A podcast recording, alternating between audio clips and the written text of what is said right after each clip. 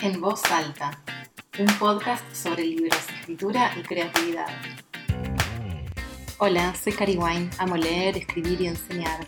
A través de este podcast quiero traerte inspiración y herramientas para invitarte a pensar, sentir y disfrutar a través de la literatura. Reseñas de obra, curiosidades y datos sobre escritoras, entrevistas a autoras contemporáneas, reflexiones sobre el oficio de escribir,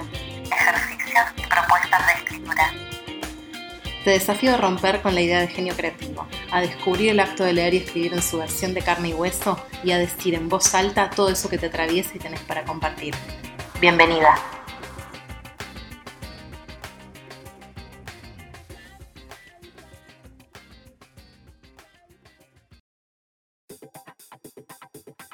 Episodio 1. La escritura como proceso.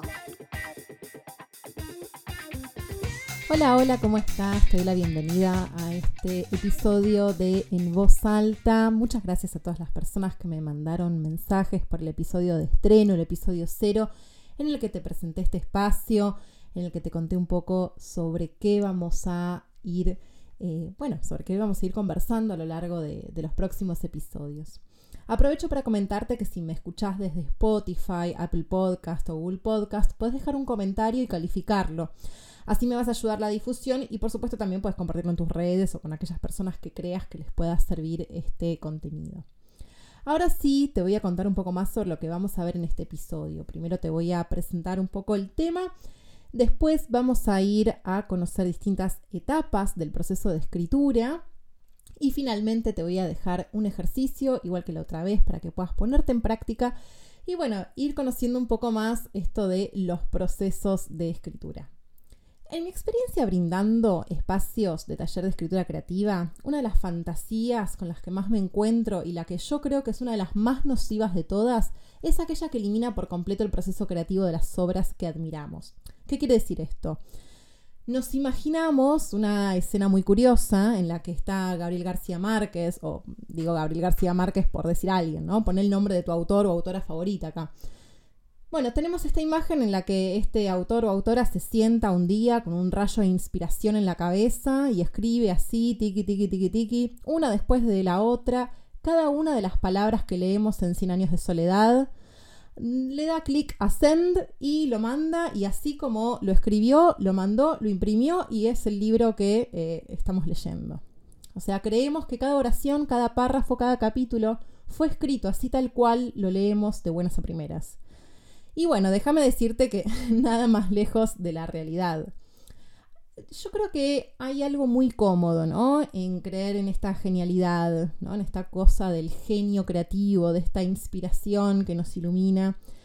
Porque, bueno, de alguna manera nos eximimos de nuestra propia capacidad creativa. Como, bueno, eso es algo que le ocurre a unos pocos y listo, y yo no estoy tocada con la varita mágica, no puedo hacerlo, no es para mí, etcétera, etcétera no asumimos que ese escritor o escritora a quien admiramos pasó horas y horas contemplando la nada, imaginando sus personajes, horas y horas con el culo en la silla, chapoteando sus dedos en ese pantano tenebroso llamado teclado, horas y horas leyendo en voz alta, reescribiendo, recortando, maldiciendo no encontrar la palabra justa, perdido entre páginas y páginas de manuscrito, hasta encontrarle una forma adecuada o mejor dicho, ¿no? Para decirlo de una manera un poco más, digamos, concreta, la mejor forma para esa historia, ¿sí?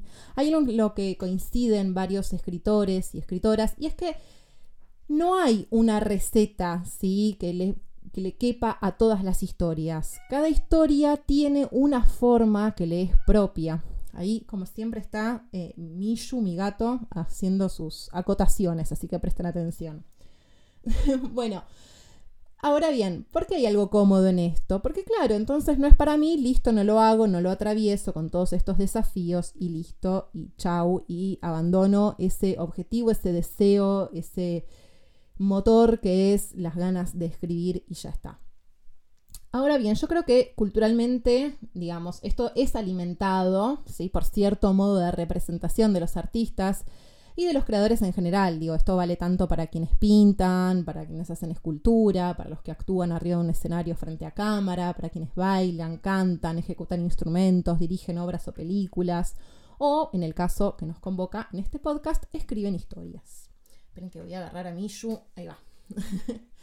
Bueno, ya vamos a dedicarle un episodio a este tema del genio creativo, pero déjame adelantarte que algo de esto sobrevive, si no es algo actual, es algo que surgió hace muchísimo tiempo, pero sobrevive en el presente en esta imagen del artista como genio, como cierta persona recluida en soledad en un altillo, este escritor que está ahí eh, con sus papeles, con su máquina de escribir, ¿no? De, como lejos de la realidad, de la sociedad, lejos de la vida cotidiana, ¿no? Entonces hay algo en eso, ¿no? Como si estuvieran en el Olimpo, ¿no? Ahí con los dioses este, creando.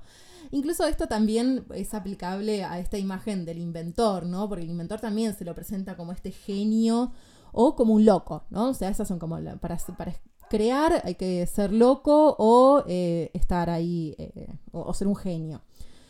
Entonces, bueno, esto es todo un mito estereotipado de la creación que yo te invito a derribar em, y te invito también a eh, ver a los creadores de otra manera. ¿sí? Bajemos la acción de crear al cuerpo de carne y hueso que efectivamente lleva a cabo la obra. Porque después de todo, crear se trata de materializar. Justamente se trata de lo contrario, no de idealizar, sino el proceso contrario, que es convertir esa idea intangible en una obra palpable. Sí, palpable, digo, palabras sobre, sobre el soporte, ¿sí? Palabras sobre el papel, palabras sobre, eh, eh, digamos, sobre la pantalla de la computadora, como más te gusta escribir. Y esa idea, ¿no? De esa idea a la obra, rara vez te llega en un pim pam pum. Sí, ustedes quizás me cuentan un caso, sí, está, no sé, Mauricio Cartún que cuenta que escribió una obra con la que ganó un premio de un tirón en una noche. Bueno, son casos puntuales. Hay un proceso en el medio sobre el que poco se habla y poco se muestra, ¿sí? Ese proceso que va de la idea a la obra. Entonces acá lo que yo te quiero contar un poco es este intento que hago a veces de justamente detectar las diferentes etapas por las que pasamos al escribir. ¿sí? Eh, hice esta enumeración. La primera etapa es el enamoramiento con la idea. La segunda etapa sería tipea que te tipeas, el momento de empezar ahí a redactar. Después está la tercera etapa de investigación y frustración, y las puse juntas por algo, ya te voy a contar por qué. La cuarta etapa sería sacarle tres cabellos, ¿sí? sería esta etapa de recorte o poda, y después la etapa de la edición. Así que bueno, ahora en el siguiente bloque del podcast te invito a que conversemos sobre cada una de estas etapas.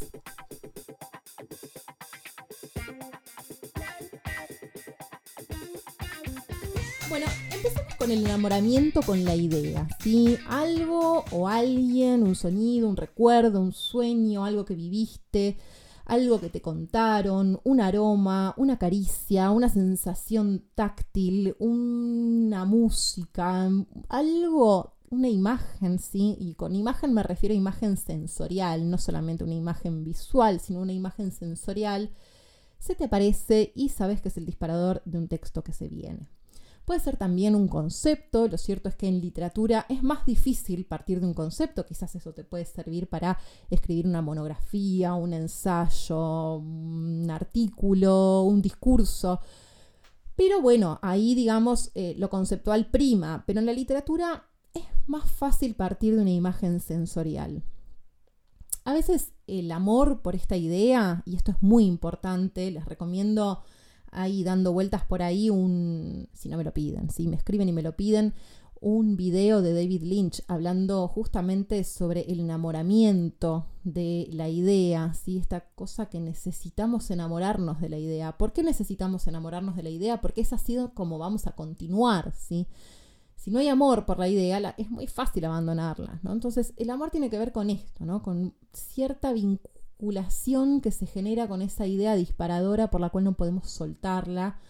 Y entonces va a ir reclamando un espacio, ¿sí? va a ir eh, ocupando un espacio, así sea mental, por el cual vas a ir conociendo esta idea y la vas a ir conociendo cada vez mejor de alguna manera sabes que tarde o temprano la vas a terminar desarrollando. Es muy habitual eh, escuchar en los talleres personas que dicen, no, este personaje no me lo puedo sacar de la cabeza, hace como tres años que me viene dando vueltas.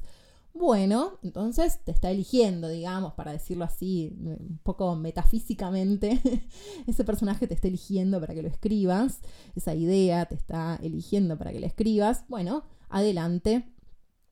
Lo cierto es que la relación con las ideas no es de las más llevaderas, ¿no? O sea, vamos a decirlo así, no siempre son muy oportunas, ¿no? Entonces estás en una reunión o estás haciendo ejercicio o estás manejando o estás jugando con tus hijos, con tus hijas, con tus hijes, digamos, y no podés eh, ocuparte de esa idea en ese momento.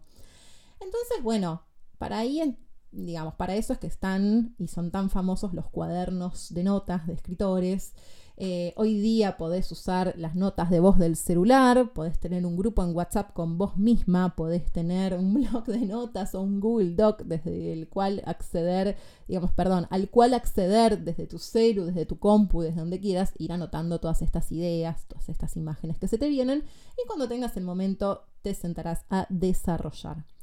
Ahora sí, en el otro extremo tenemos, bueno, cuando las ideas ¿no? se toman vacaciones y bueno, ahí yo creo que está bueno poder darle lugar a eh, una serie de ejercicios, a la lectura, a salir a ver obras, a buscar un poco de alimento para eh, esa creatividad, ¿sí?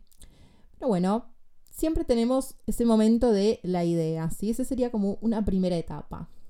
Sigamos con la etapa a la que ya me tipea, que te tipea, que tiene que ver más que nada con este momento de la redacción es un momento de mucha apertura, ¿sí? Es un momento de, una, de apertura en el sentido en que es muy importante en este momento despojarnos de lo que creemos bueno o malo, esta idea me sirve, no me sirve, esto va a ir para un lado o para otro.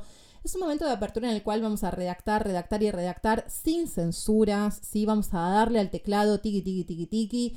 Y lo importante acá es que las palabras fluyan, ¿sí? O sea, estamos en un momento en el que el caudal está abierto, abundante, no lo contaminamos con censuras eh, que no nos llevan a ningún lado, sino que nos dejamos llevar como si estuviéramos haciendo rafting, ¿sí? O sea, nos dejamos llevar por ese río, por ese caudal, eh, y bueno, y nos, nos, dejamos llevar ahí para poder justamente eh, darle lugar a ese material crudo, ¿sí? esos primeros bocetos, abrí, abrí, abrí, hacete decenas de acciones, de párrafos, lo que sea que estés escribiendo. Vos dale para adelante. Otra etapa es la de investigación y frustración. Y las puse juntas a propósito, como te decía antes, porque creo que una nos lleva a la otra. Y bueno, eh, está bueno verlas como dos caras de una misma moneda, para decirlo con un cliché absoluto.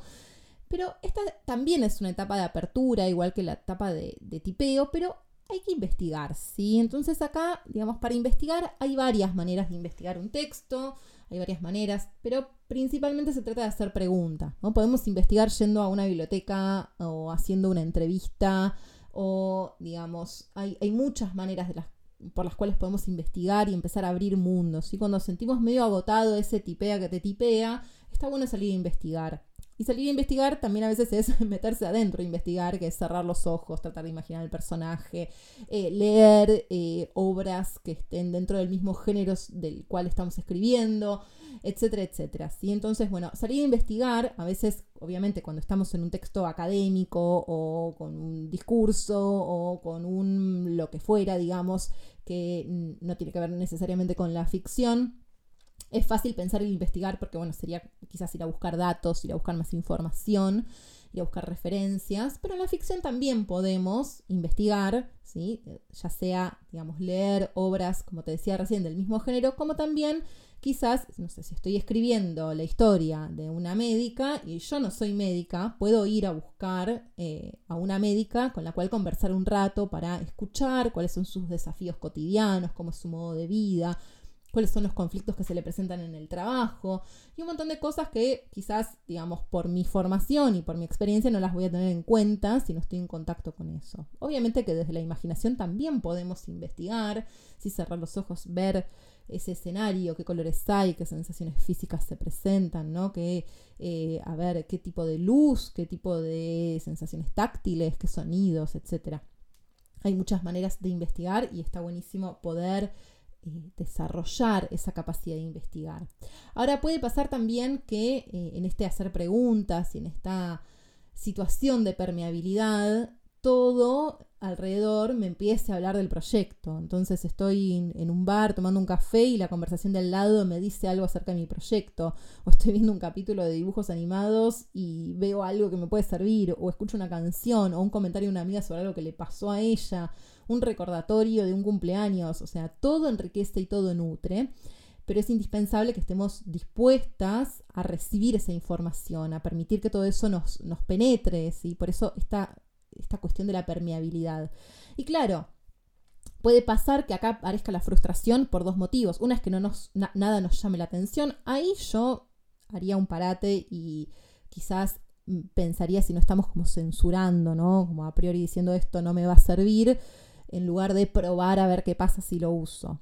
Pero también puede aparecer frustración porque, porque aparece tanta información que, eh, que, bueno, que no sabemos cuál elegir, ¿sí? Digamos, entonces eh, tanta información y tantas posibilidades nos, eh, nos cuesta eh, tomar esa decisión de decir esto queda, esto no. Y esto me lleva a la siguiente etapa, que es Sácale tres cabellos. Este, este nombre de esta etapa lo saqué de un cuento que está en uno de los capítulos del libro Mujeres que corren con los lobos. Lo recomiendo siempre como material de referencia, más que nada. Es un libro que me gusta usarlo tipo oráculo y en el que, eh, bueno, ahí no, no, te quiero explicar todo el capítulo porque se va a hacer un poco largo, pero sí quiero que te quedes con esta imagen de sacar aquello que sobra, ¿no? En la historia que se cuenta ahí, eh, digamos, el, cabello es algo como que, es pesado, entonces sacar tres cabellos permite que algo suceda luego. no te quiero spoilear más, pero digamos, tiene que ver con esto, con sacar aquello que sobra, aquello que no va, y esto no solo le da lugar, como siempre se dice, bueno, suelto, entonces le doy lugar a lo nuevo. Sí, hay un poco de eso también, porque digamos, sacando algo que no funciona, permito que aparezca algo que sí funciona, pero también tiene que ver con lograr cierto equilibrio, ¿no? Y cierta cuestión de no estar eh, siendo demasiado explicativa en la narración, esta cuestión de eh, mostrar y no decir, que la voy a desarrollar en otro capítulo del podcast porque me parece que es un tema súper lindo para profundizar.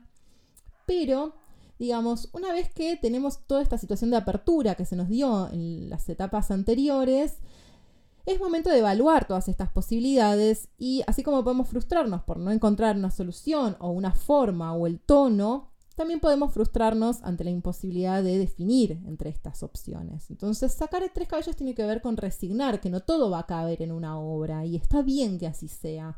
Una historia, un texto, siempre es un recorte y también sus límites son los que le dan potencia y condensación a esa historia, a ese relato. ¿sí? Em, pensé en cuántas escritoras y escritores valoran la entrelínea. ¿no? Dicen eh, que, bueno, esto de, de, ver lo que hay entre líneas, esta cuestión de lo no dicho, ¿no? Dicen, no, lo importante es lo no dicho en el texto. E incluso se habla de la omisión como un recurso literario, de escribir un texto y de elegir, por ejemplo, una palabra clave y sacarla, o un dato clave y sacarlo. Sacar es resignar, pero también es empoderar a nuestras lectoras. Darles la capacidad de recrear eso que no se dice, de comprender eso más grande que una palabra, porque al no decirlo con una palabra, ampliamos sus posibilidades ampliamos su profundidad y su valor simbólico. La quinta y última etapa es editar sobria. Viene de la frase de Hemingway, Write Drunk, Edit Sober. Acá es cuando las profes de inglés que me escuchan, que sé que hay varias, me perdonan la pronunciation, que hace mucho que no la ejercito. bueno, esta frase mm, significa, así traducida muy literalmente, escribí borracha y edita sobria. Eh, no tiene que ver, ¿no? O sea, bueno, me, gusta mucho esta frase porque distingue la embriaguez de la sobriedad en un sentido que, bueno, creo yo que trasciende el antes y el después de tomarse una jarra de gin tonic, ¿no? O sea, no va en esos términos, sino que me gusta pensarlo en términos de embriaguez, ¿sí? En relación a estos términos nietzscheanos de lo apolíneo y lo dionisíaco, es decir, de lo mesurado y lo desmesurado. Si te interesa que amplíe un poco más sobre esto, me avisas, eh, porque es un tema muy, muy lindo. Em, y cuando quieran lo podemos, nos podemos explayar en él. Pero tengamos en cuenta que, digamos, así como en la etapa 1 estaba, y en las, etapas de apertura está esta cuestión de la permeabilidad y de me dejo todo y no me mido y entonces no le doy lugar a la censura. eh, y barro, ¿sí? Con, con, esos bloqueos, con ganarle al censor, como le dice Julia Cameron, o bueno, le podríamos estar haciendo pito catalán a, nuestro super yo, si me permitís mezclar en una frase una expresión de mi abuela Fermina y un concepto del psicoanálisis. Pero básicamente tiene que ver con esto, con permitirnos todo, ¿sí? por eso esta cosa de la embriaguez y la desmesura. Así también necesitamos un momento en el cual, si tenemos que buscar cierta excelencia, ¿sí? Cierta excelencia en el sentido de no de sobreexigirnos, pero sí de mejorar, de pulir, de escuchar el texto para encontrar la palabra justa, para ver, como decíamos en, lo anterior, bueno, qué sobre y qué no, pero también para ajustar, bueno, a ver el orden, la estructura, eh, reescribir un capítulo, ver qué pasa si, si modifico alguna palabra, si no es mejor que diga linaje que familia o lo que fuera, digamos. Y me parece eh, importante también eso, ¿no? que así como necesitamos ese momento de desmesura, necesitamos ese momento más de cierre, de eh, pulido, de, bueno, de contención, ¿sí? Más por eso esta cosa de la sobriedad, ¿sí? La mesura, el, digamos, ponernos un poco más frías respecto a cómo estamos tratando el texto. Para terminar, y antes de ir al ejercicio de hoy, que es eh, el siguiente bloque, quiero hacer una aclaración importante. Estas etapas que estoy mencionando o momentos del proceso de escritura no son necesariamente cronológicos, o sea, no es que sean linealmente, primero la idea, después tipeo, después la investigación, después me frustro, después le saco tres cabellos, después lo, lo edito y chao, ¿no? No. Digamos, podemos empezar por redactar sin saber muy bien hacia dónde estamos yendo y después redactando es que nos encontramos con una idea que me enamora eh, digamos, o corrijo y corrigiendo aparece un nuevo camino para el texto que no había considerado antes, o digamos, estoy editando y mientras edito se me ocurre un nuevo camino. Entonces, el camino de la escritura y de la creación artística en general no es recto, no es un ABC, por eso yo desconfío tanto de esas recetas que aparecen cada tanto ahí, escribí una novela en tres meses, los siete pasos para escribir la novela perfecta. Eh, bueno, por lo menos el, proceso artístico que a mí me interesa, ¿no? Y al que te invito a, atravesar. Porque creo yo que el proceso artístico conserva un componente artesanal, de oficio, del hacer. Es una maraña asombrosa que te atrapa y con la que vamos tejiendo nuestro proyecto y por supuesto no es eh, ese modo de hacer más industrial, más enlatado, ¿no? De la creación. Sí hay herramientas, sí hay técnicas, sí está bueno contar con estas herramientas para atravesar el proceso, pero a mí en particular me interesa ese proceso artístico que va un poco más hondo eh, y no solamente a, resolver un producto. Así que si te parece bien, pasamos al ejercicio de hoy. Bajar a tierra. Bajar a tierra. La propuesta del bajar a tierra de hoy es una invitación a que detectes tus procesos creativos, cómo se dan en vos los procesos creativos, ¿sí? Porque estas etapas, digamos, yo las hablo desde la experiencia, desde lo que vivo al escribir, como también lo que veo en los procesos de escritura que acompaño. Entonces, puedes aplicar esta propuesta de analizar el proceso creativo tanto si escribís como si no escribís. ¿sí? Si no escribís, lo puedes hacer eh, desde cualquier otra disciplina u oficio que practiques. ¿sí? Quizás eh, no sé, sos compositora de música, bueno, puedes aplicarlo a la composición, eh, quizás eh, te gusta pintar y bueno, a ver qué te pasa cuando estás pintando. Si no se te ocurre nada que hagas de lo que puedas extraer un proceso creativo, usa la imaginación. Igual antes de explicar esta otra opción, déjame decirte que yo dudo que no exista un proceso creativo en algo que hagas en cotidiano, porque podemos verlo hasta cuando hacemos un huevo frito, ¿no? Miramos lo que tenemos en la heladera, ah, me enamoró la opción de hacerme un huevo. Barajamos opciones, a ver, lo podría ser frito, podría ser un omelette, podría hacerlo pasado por agua, investigamos, a ver, tengo los ingredientes, mm, miro la heladera, estoy investigando. Ah, bueno, resigno la opción del omelette porque no tengo queso. Entonces decido por el huevo frito. Lo hacemos, lo rectificás con sal y pimienta, ahí estarías en la etapa de la corrección. O le agregas orégano provenzal o lo que más te guste agregarle. Bueno, fíjate que podés detectar un proceso creativo. Esto obviamente llevado al extremo. Eh, pero digamos, creo yo que hay procesos creativos en muchas de las actividades que hacemos en cotidiano y está bueno detectar cómo nos llevamos con esos procesos y cómo funciona nuestra mente, nuestro cuerpo, qué nos pasa por adentro cuando estamos haciendo eso. Así que insisto, si no se te ocurre una creación de tu día a día en la que puedas ver este proceso, toma una obra que te guste, ¿sí? La, tu novela favorita y trata de imaginarte cómo fue escrita. ¿sí? Puedes investigar un poco, pero si no puedes inventártelo, imagina los momentos de frustración que pasó ese escritor o escritora al hacer ese libro, cuántas horas tipió, cuántas veces reescribió esa oración o ese capítulo, ¿sí? Trata de visualizar todo el proceso que tuvo que atravesar eh, ese creador para lograr eso. Espero que este ejercicio te ayude sobre todo a bajar a tierra el proceso creativo y a verle, digamos, eh, justamente este costado de carne y hueso, ¿sí? a verte a vos misma con más compasión a la hora de escribir o crear. Bajar a tierra. Bajar a bueno, esto fue todo por este episodio. Te invito a que me compartas qué te pareció, si ya pusiste en práctica el ejercicio, si cambió algo en tu modo de ver los procesos creativos, sobre todo respecto a este mito nocivo de que te hablaba al comienzo. Y si te gustaría que ampliemos algunos de los temas que mencioné o compartamos algo en particular que no haya dicho. Por supuesto, me encanta ver las fotos de ustedes escuchando el podcast, los mensajes que me mandan para saber cómo y cuándo me escucharon.